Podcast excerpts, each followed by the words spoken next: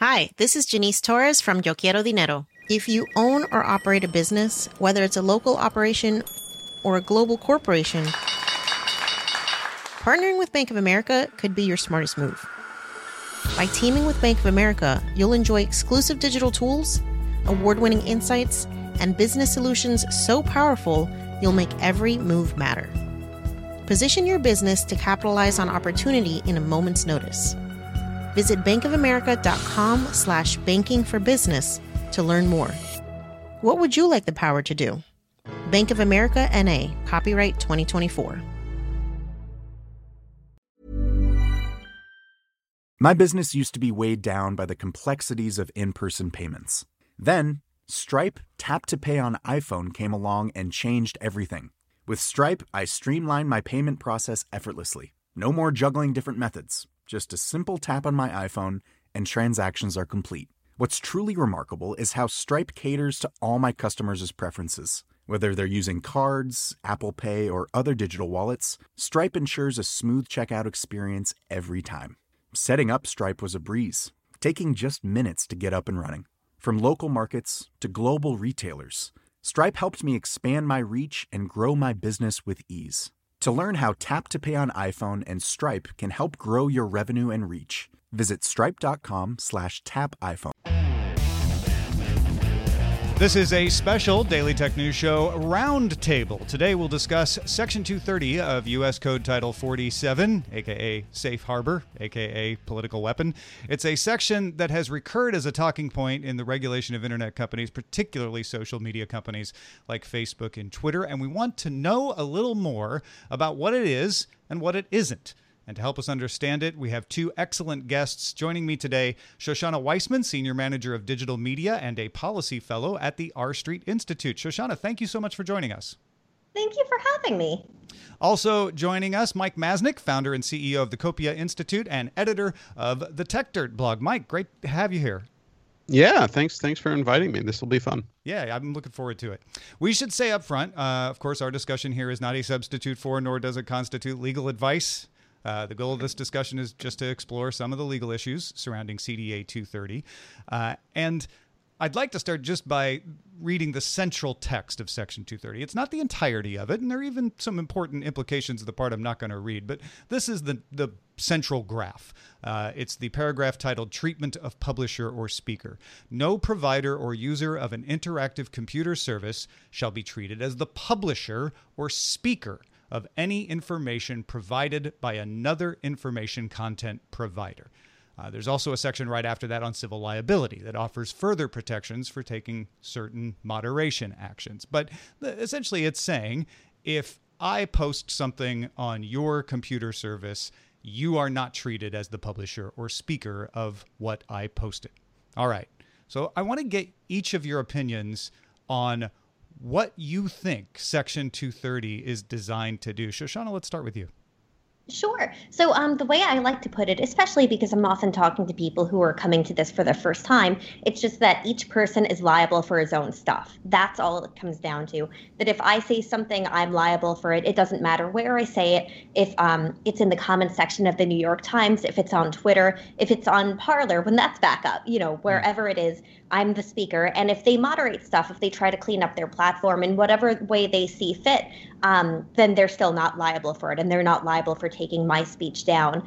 Um, it just it it neatens up the liability, and it takes away huge regulatory and litigation costs that would otherwise be associated with it. Um, that would stop competition. Um, some people worry about competition, but the best way to get rid of competition is by uh, harming 230.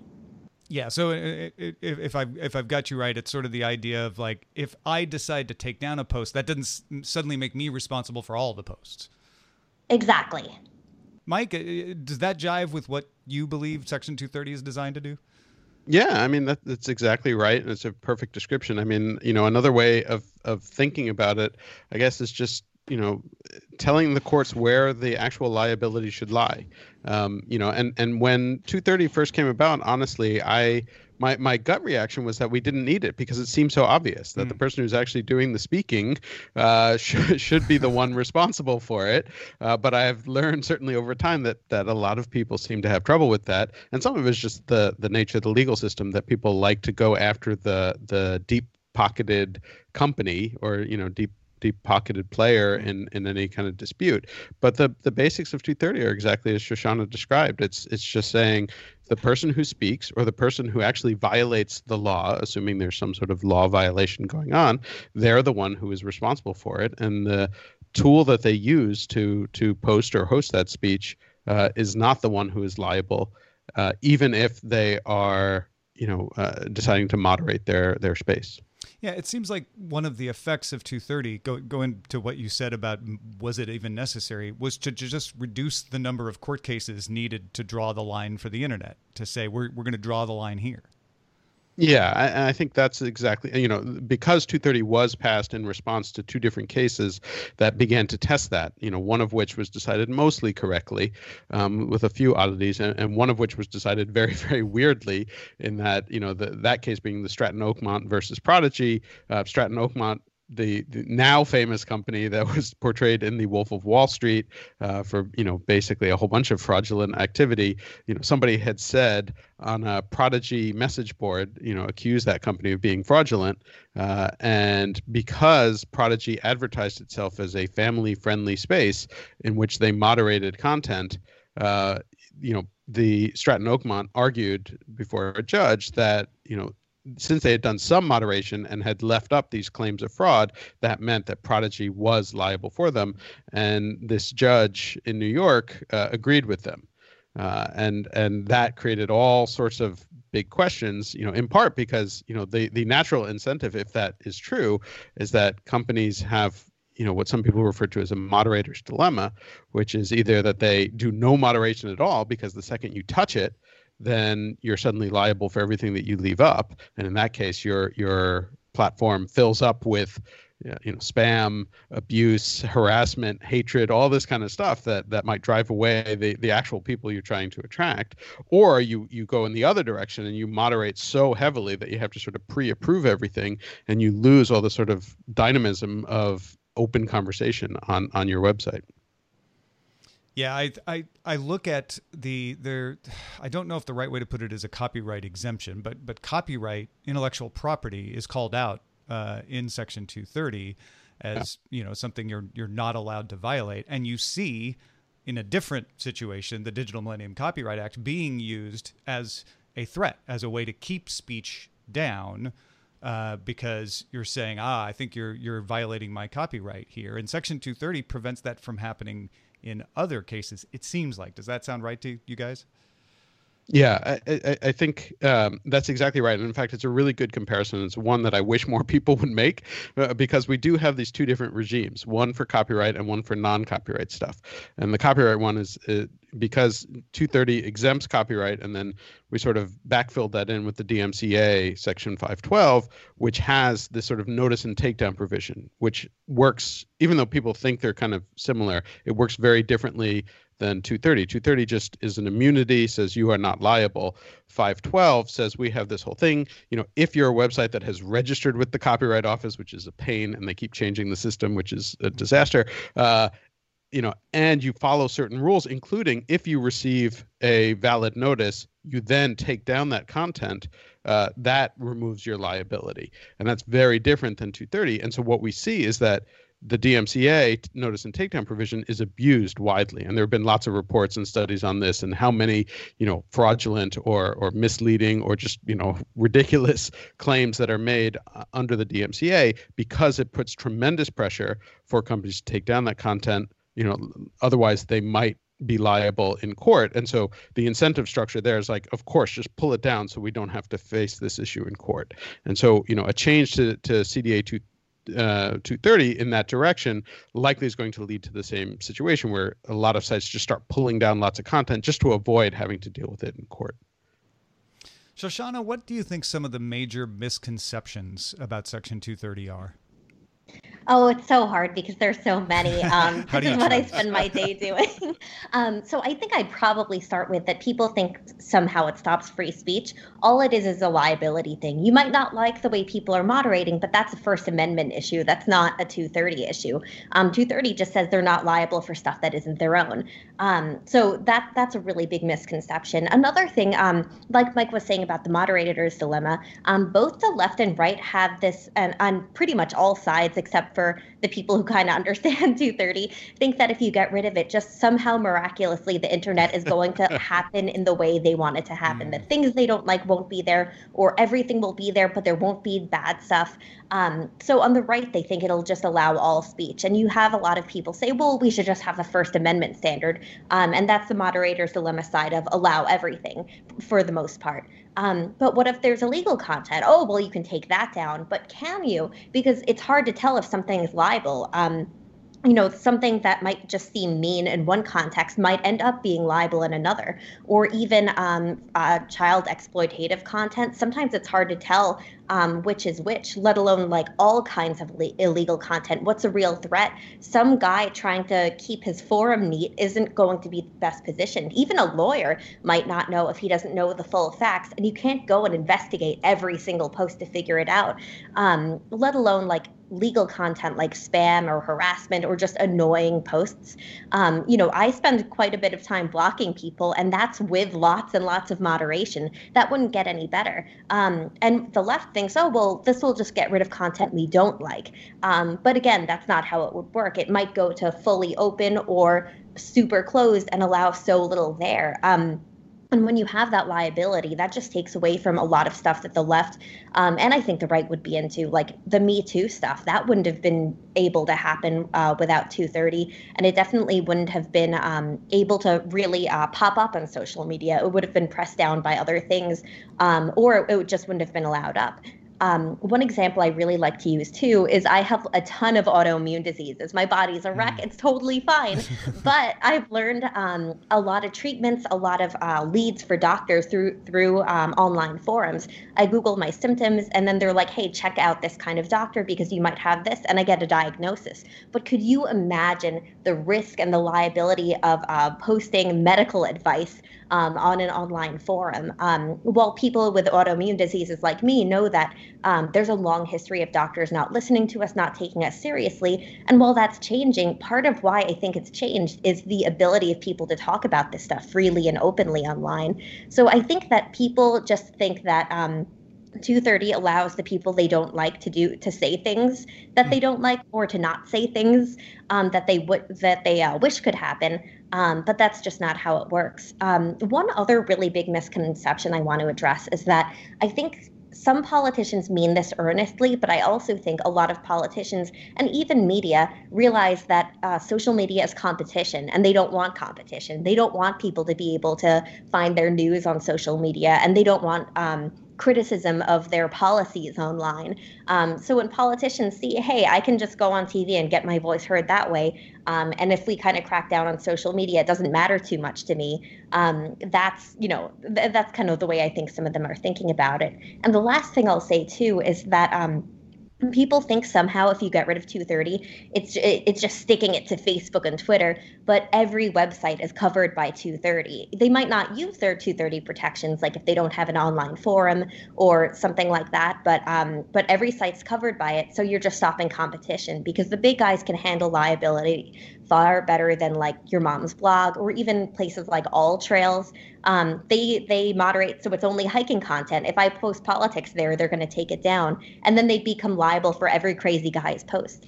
Um, so I think those are three big ones that I often see where they don't understand how uh, 230 really works. Yeah, the and, trail. And, uh, oh, go ahead, Mike. I was going to say I want to add one more to that because that that was great and that was like basically the exact same list that I was going to give. But I want to add one more that I think is important and often gets lost in the debate, which is that not only does Section 230 not just protect the big companies and it protects all the small websites, it also protects the users. You know, it, it says there right in there, you know, no no uh, provider or user of these services, and that means that you are protected. For example, when you forward an email. So if you forward an email that that has libelous content, you're not liable for forwarding it. If you retweet someone, if you you know share reshare something on Facebook, all of those things, you're protected under 230. And in fact, there have been a few cases of people forwarding emails and getting sued for it and being protected by 230 because, you know, if you're just forwarding an email, you haven't taken the time necessarily to go through and, and examine like, is this, you know, is is this information libelous in, in some way? So it's it's not just that it protects the big companies. I think that's a completely, you know, false belief out there. It also protects, you know, you and me as individuals. Yeah, that's a really good one. I, I hadn't thought of uh, the, the, retweet uh, forwarding mm-hmm. email uh, exemption where it says you are just a distributor there you know like a bookstore you're you're not the publisher uh, when you forward an email and I, and that's that's the thing I see people getting mixed up a lot is when Facebook uh, is you know taking someone down, they're they're exercising editorial control and they're a publisher that not responsible for their own content. Uh, and correct me if I'm wrong, but if Facebook publishes something, if Facebook exercises you know their own voice. They are also still responsible for what they do. Uh, if it's not an exemption to facebook's own actions it's exemption from facebook allowing other people to post on their platform right? Right. Yes absolutely. And in fact that's that's an important distinction too. You know there is this this incorrect belief that 230 is this like complete you know liability shield that facebook is never you know cannot be sued under any condition for anything. And that's that's just outright false. You know their own content that they create um, they they are still liable for that. And, and there's a, a famous case involving that that was you know in the ninth circuit which is the the roommates decision in which um, th- there was an issue of you know roommates being a, a site to find roommates, uh, hmm. pretty obviously, uh, and they had a pull down menu that um, let you sort by race. Um, and that violates fair housing rules in, in theory. And the question was, was that roommates that was responsible for that, or was that the you know person who was um, you, you know uh, putting up a, an apartment to to sublet hmm. or whatever? Um, and what the court found was that 230 did not protect roommates for that because they created the pull down menu. It was right. their creation, it was their content, and therefore that was not protected by 230. And so I think that's an important distinction. It makes me wonder if if Facebook creates, which they are, a news section where they choose the stories that go in, are would they be treated as a publisher in that case because they're making the selections? Life is full of awesome what ifs, and some not so much, like unexpected medical costs. That's why United Healthcare provides Health Protector Guard fixed indemnity insurance plans to supplement your primary plan and help manage out of pocket costs. Learn more at uh1.com. The Claude 3 model family from Anthropic is your one stop shop for enterprise AI. With models at every point on the price performance curve, you no longer have to make trade offs between intelligence, speed, and cost. Claude 3 Opus sets new industry benchmarks for intelligence. Sonnet strikes the perfect balance between skills and speed. And Haiku is the fastest and lowest cost model in the market, perfectly designed for high volume, high speed use cases. Join the thousands of enterprises who trust Anthropic to keep them at the frontier. Visit anthropic.com slash Claude today. My business used to be weighed down by the complexities of in person payments. Then, Stripe Tap to Pay on iPhone came along and changed everything. With Stripe, I streamlined my payment process effortlessly. No more juggling different methods. Just a simple tap on my iPhone, and transactions are complete. What's truly remarkable is how Stripe caters to all my customers' preferences. Whether they're using cards, Apple Pay, or other digital wallets, Stripe ensures a smooth checkout experience every time. Setting up Stripe was a breeze, taking just minutes to get up and running. From local markets to global retailers, Stripe helped me expand my reach and grow my business with ease. To learn how Tap to Pay on iPhone and Stripe can help grow your revenue and reach, visit stripe.com slash tap iPhone. Uh, okay, so uh, I am not a lawyer. Yeah, and we, yeah, we gave that blanket disclaimer at the top for the very purpose.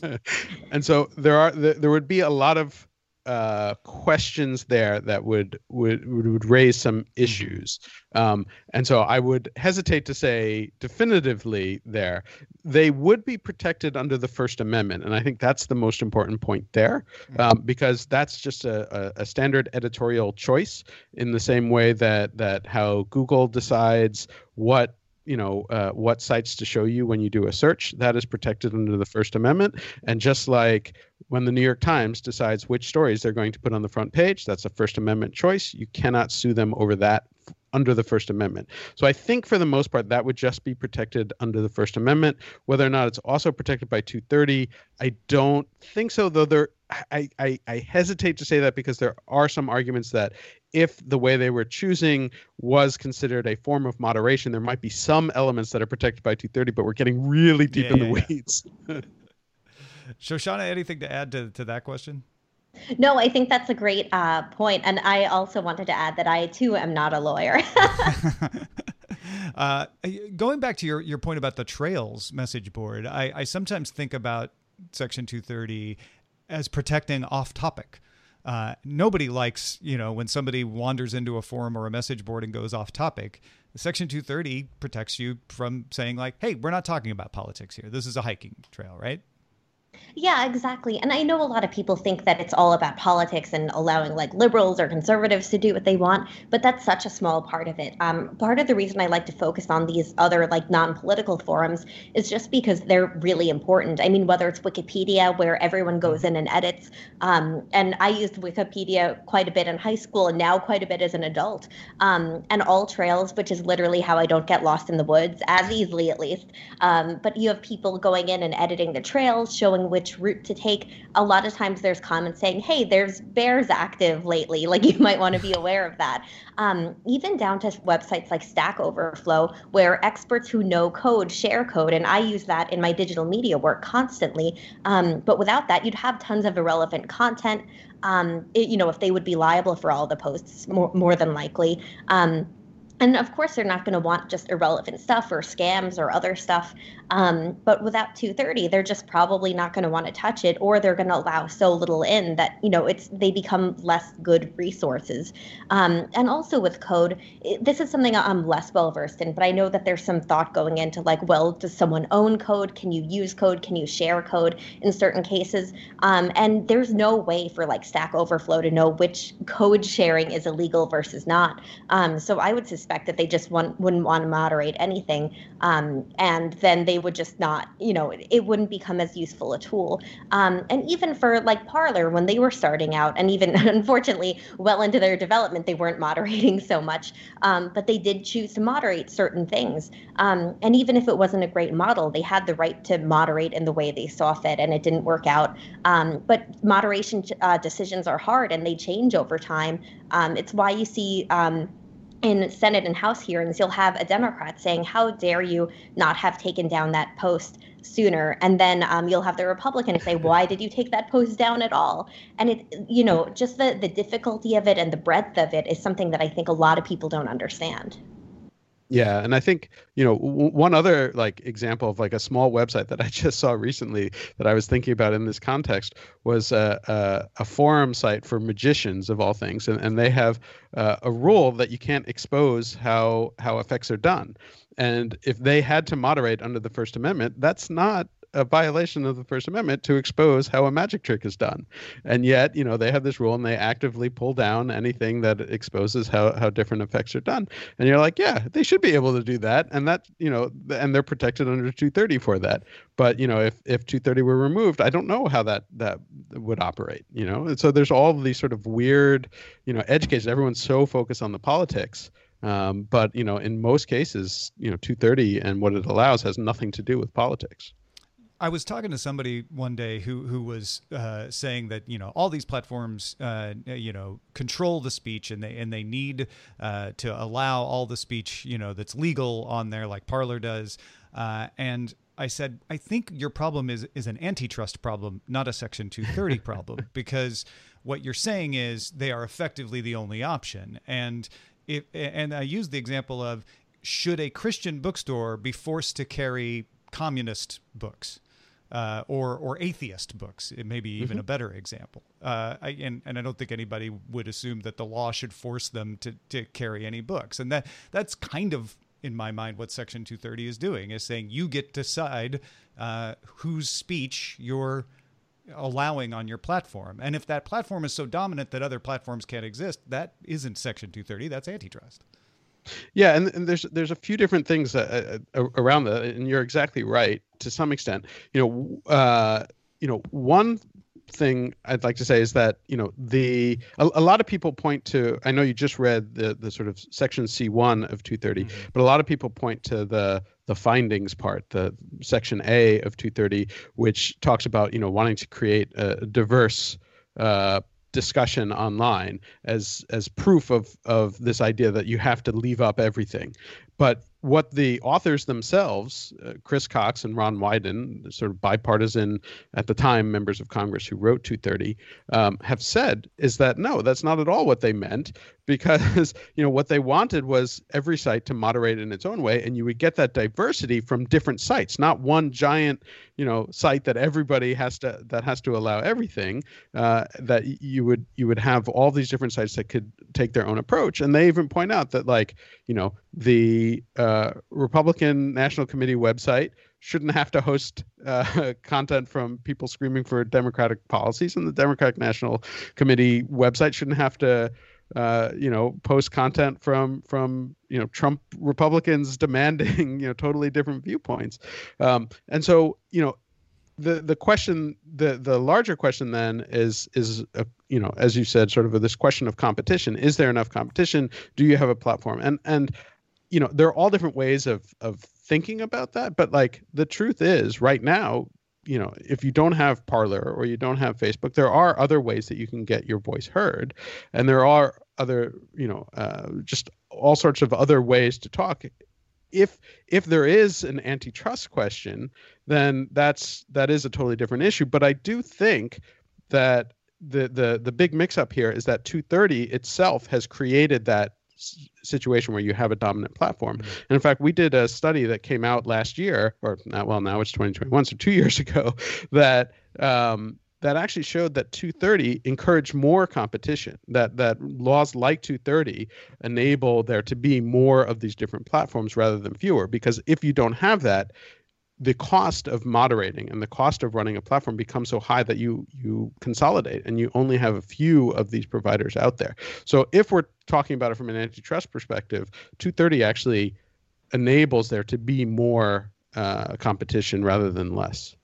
Yeah, it reduces the the cost, right? Is that the argument? Yeah. Yeah, Uh, well, I mean, there's a few things. It not only reduces the cost, but it also increases investment. And, and, and we looked at the, the study that we did looked at investment um, between a variety of different uh, regimes, sort of you know intermediary liability, which is this the phrase that covers all this stuff. The different regimes that are used in the U.S. We look between CDA 230 and DMCA, like I said before, with copyright. We looked between U.S. and EU. We looked at different countries where the law changed and what happened before and what happened after, and and you could see that a change in these kinds of laws that puts more liability on the platforms reduces investment, reduces the number of platforms that are available, and so it decreases competition uh, without without sort of 230 like protections. We've talked al- already about what would happen if 230 were just repealed and it wasn't there anymore. Can can you think of any other examples that we haven't already touched on about that? Either one of you? Uh, of what it would look like if it was repealed. Yeah, if we just took it out and it just wasn't there. Uh, I mean, who knows? Uh, The real issue, in, in part, is that then we'd have completely blank slate in terms of what the courts would rule. So what would you would have a mess in that there would be a whole bunch of lawsuits probably very quickly, and it would take you know three to five years probably before courts started ruling, and it would probably be a mixed bag, and eventually the Supreme Court. So there would be this massive amount of uncertainty, um, and that's dangerous for a whole variety of reasons. You know, businesses operate on uncertainty. When there's more uncertainty, you know, they're going to be a lot more risk averse. Um, and so, you know, I think because we we have you know 25 years in which there's been no case law on this because 230 has has you know made these companies immune, you'd be opening up this this just complete wild west of of legal madness uh, that I think would be very dangerous in, in its own right. I totally agree, and especially in the regulatory certainty point, that's something that that's really close to my heart because my my main area of policy is often occupational licensing reform and regulation that um, that deals with certainty and uh, barriers to entry. Um, we put up wild barriers to entry you know, like um, hair braiders need licenses and stuff. So there's fewer hair braiders in states where you have to be licensed to be a hair braider. Um, and and um, the lack of certainty too. Just businesses don't want to get involved if they don't know what's going to happen. Even during the pandemic, the executive orders to waive certain regulations were really helpful, but they're not going to create a good long-term impact because people are not going to want to deal with that regulatory uncertainty. And it's something you see along all sectors. Um, and because 230 is so good about providing that certainty and about uh, providing that ability for innovation, it's something that I've come to care about. Um, usually I'm yelling at laws, but this is one I really, really like. Um, and I want that's part of why I'm so passionate about it my digital media side, and then my knowledge of how regulations work and change the way business works. Um, it, it just brings a lot of passion here um, especially just it, it, allows small competitors in other areas that are super overregulated um, or that have lots of liability. It, it's only bigger people that can compete. Um, the shortest way to make this into an antitrust issue is by um, getting rid of 230 and uh, and letting only the big guys have a say. And yeah. it's it's worth noting that that Facebook, you know, the the largest company in this space that we're talking about is the one that is most eager to to reform 230 because they know, you know, they know that they can handle it and that it will harm their competitors. And so for them, you know, this idea of, of repealing or they, you know they don't want to repeal it totally, but they do want to. They've said they want to reform it. Um, you know, they know that it will it will help them much more than any competitor. So if you want to help incumbent large social networks and increase pay for lawyers, repeal 230. Am I reading that? Yep. Yeah. Yeah. Okay. That's that's that's that's the slogan. All right. Uh, before we finish up here, uh, I'm curious from each of you if you think Congress should in any way amend 230 or replace it or leave it alone. Shoshana, uh, I'd like to start with you. No, it's my perfect angel. Um, and again, it's very rare for me to say that about laws, but I really like this one. Um, Mike ha- might have ideas on how to change it or make it better, but um, but I just really like this one. yeah, I, I um, you know, if if I were to change it, I would do three things, uh, and and no one is actually thinking of doing any of these three things. So there's no likelihood of this happening.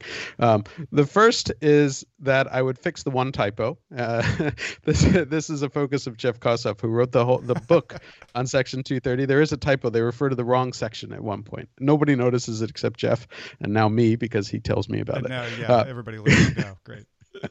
so so I would fix the typo. Um, the second thing is I would actually I would reverse the the one change that has been made to Section 230, which is FOSTA, which was passed a few years ago, and it took away the liability um, on a, a broad set of uh, uh, the liability protections on a broad set of content, um, which is described as having to do with sex trafficking, um, but in reality has just been a huge pain for sex workers, um, and has made you know has put them at risk, um, has probably cost many lives, uh, and there's no evidence that has actually done anything to help with actual sex trafficking. And in fact, law enforcement uh, who you know, ridiculous, somewhat ridiculously originally supported the change to 230 have now been complaining that they have less visibility into actual sex trafficking and therefore they cannot combat sex trafficking. So I would roll that back.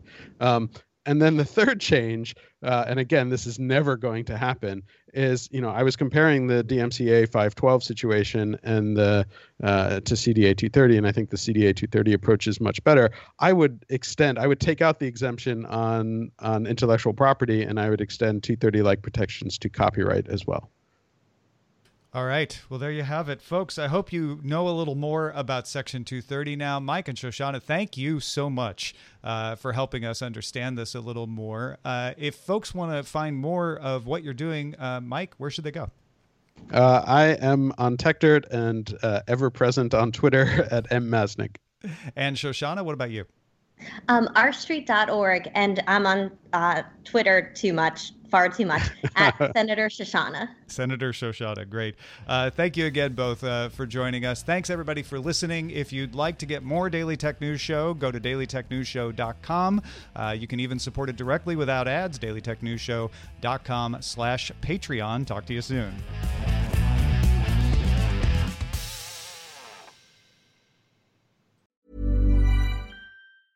Hi, this is Janice Torres from Yo Quiero Dinero.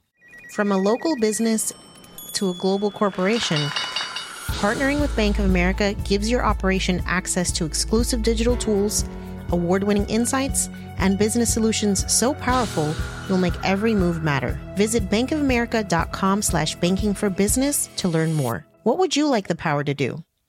Bank of America NA, copyright 2024.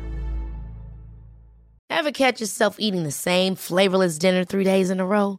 Dreaming of something better? Well, HelloFresh is your guilt free dream come true, baby. It's me, Keke Palmer. Let's wake up those taste buds with hot, juicy pecan crusted chicken or garlic butter shrimp scampi. Mm. Hello Fresh. Stop dreaming of all the delicious possibilities and dig in at HelloFresh.com. Let's get this dinner party started.